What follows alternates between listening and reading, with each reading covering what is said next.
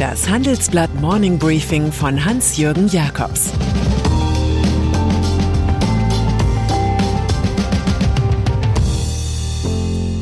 Guten Morgen allerseits. Heute ist Dienstag, der 8. Juni, und das sind heute unsere Themen. Sparkassen mit Milliardenloch. Kein Kenia mehr in Magdeburg. Wie CVC Tennis vereinen will.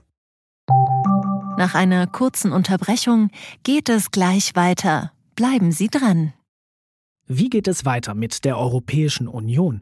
Präsidentschaftswahlen in den USA, EU-Parlamentswahlen, geopolitische Krisen und wirtschaftliche Schwierigkeiten. Wir suchen Lösungen für diese Herausforderungen. Am 19. und 20. März auf der digitalen Europakonferenz von Handelsblatt, Die Zeit, Tagesspiegel und Wirtschaftswoche.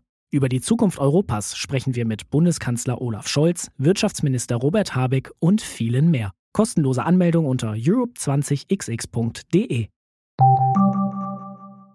Banken. Im öffentlich-rechtlichen Bankensektor hatte die Finanzkrise 2007-2008 tiefe Spuren hinterlassen. Das Misstrauen bei den Sparkassen ist noch immer groß, weil damals mehrere Landesbanken in die Bredouille gerieten und hohe Verluste zu tragen waren. Aktuell ist die Beziehung zueinander wieder aufs äußerste angespannt, wie meine Kollegen erfahren haben. Die Bankenaufsicht BaFin hat den Deutschen Sparkassen- und Giroverband DSGV aufgefordert, aus Vorsorge zusätzliche 5 Milliarden Euro ins eigene Sicherheitssystem einzuzahlen. Corona-Krise, Negativzinsen und Kreditausfälle haben dem Geschäft schwer zugesetzt.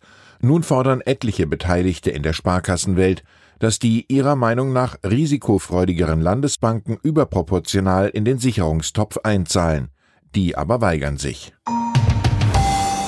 Landtagswahl in Sachsen-Anhalt klären sich nach der Landtagswahl sehr schnell die Fronten. Gestern Abend verkündeten die Grünen nicht mehr länger mit CDU und SPD eine Kenia-Koalition bilden zu wollen. Nach dem deutlichen Wahlsieg der Christdemokraten könne Ministerpräsident Rainer Haseloff ja auch allein mit der SPD regieren. Für eine Jamaika-Allianz mit CDU und FDP sind die Grünen dagegen offen. CDU-Chef Armin Laschet feiert seine Partei, die die AfD distanziert hat, als Bollwerk gegen Extremismus. Man fahre weiter einen Kurs der Mitte, sagt der Mann, der im Herbst im Kanzleramt zum Kaffee bitten will. Richtigstellung. Von einem sensationell guten Ergebnis spricht CDU-Generalsekretär Paul Simiak. Auch in einer anderen Sache kann er für sich reklamieren, auf der richtigen Seite zu stehen. Auf Twitter und hier im Morning Briefing war ihm vorgeworfen worden, in einem Tweet Frohen Leichnam mit Gründonnerstag verwechselt zu haben. Dieser Vorwurf führt in die Irre. Tatsächlich gedenken Christen am Gründonnerstag des letzten Abendmahls Jesu mit seinen Jüngern und feiern das dann am Frohen Leichnam nach, so wie es Ziemiak dargestellt hat.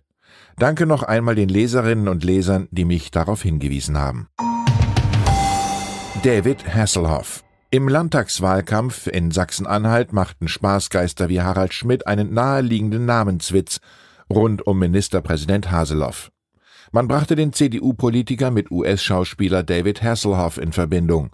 Nun tritt The Hoff tatsächlich auf die deutsche Bühne als Attraktion für eine neue Impfkampagne des Bundesgesundheitsministeriums. Unter Hashtag Ärmelhoch wirbt er dafür, sich impfen zu lassen. Hasselhoff ist als Schauspieler in Baywatch und Knight Rider bekannt geworden, sang den Hit Looking for Freedom und wirkt in der neuen RTL-Serie The Network mit. Optimismus. Äußerst positive Zukunftsgedanken hat Asoka Wörmann, Chef der Fondsgesellschaft DWS Optimist. Er sieht den DAX bald schon bei rund 20.000 Punkten, aktuell knapp 15.700. Im Handelsblattgespräch sagt er zum Beispiel über die Weltwirtschaft, ökonomisch wird es sicher noch zwei Jahre dauern, bis wir die Rückschläge aus der Pandemie wieder aufgeholt haben. Covid hat Asien einen Vorsprung verschafft, vor allem China ist durch seinen rigiden Umgang mit der Pandemie schnell wieder auf die Füße gekommen. Peter Ustinov wusste zur Zukunft, jetzt sind die guten alten Zeiten, nach denen wir uns in zehn Jahren zurücksehnen. Gipfeltreffen die Digitalisierung von Staat und Verwaltung überfordert zuweilen selbst die innovativsten Akteure der öffentlichen Hand. Gleichzeitig entsteht gerade eine europäische Szene der Government Technology GovTech, die innovative Lösungen für Behörden entwickelt. Das Handelsblatt bringt am Donnerstag auf dem GovTech-Gipfel Entscheiderinnen und Entscheider zusammen und stellt die besten technologischen Innovationen für Staat und Verwaltung vor. Zu erleben sind Top-Politiker wie Olaf Scholz und Robert Habeck, aber auch Taiwans Digitalministerin Audrey Tang und Siim Sikut, Government CIO aus Estland. Sie können sich online anmelden. Für Mitarbeiter von Start-ups und Behörden ist die Teilnahme kostenfrei. Hackerangriff.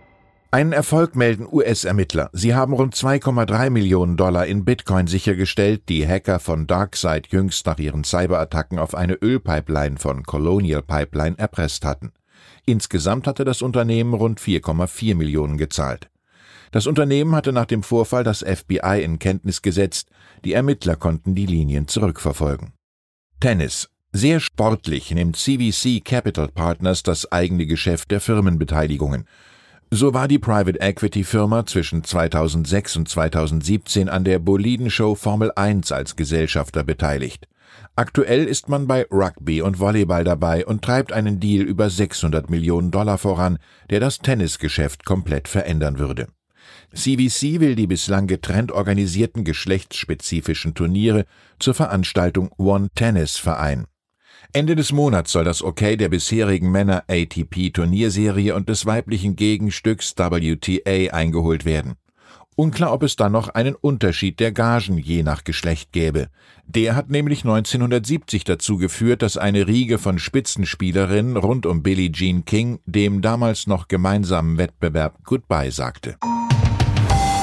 Linkspartei und dann ist da noch Oskar Lafontaine, Politiker in der letzten Gestaltungsphase, der in seiner saarländischen Heimat sehr geachtet ist.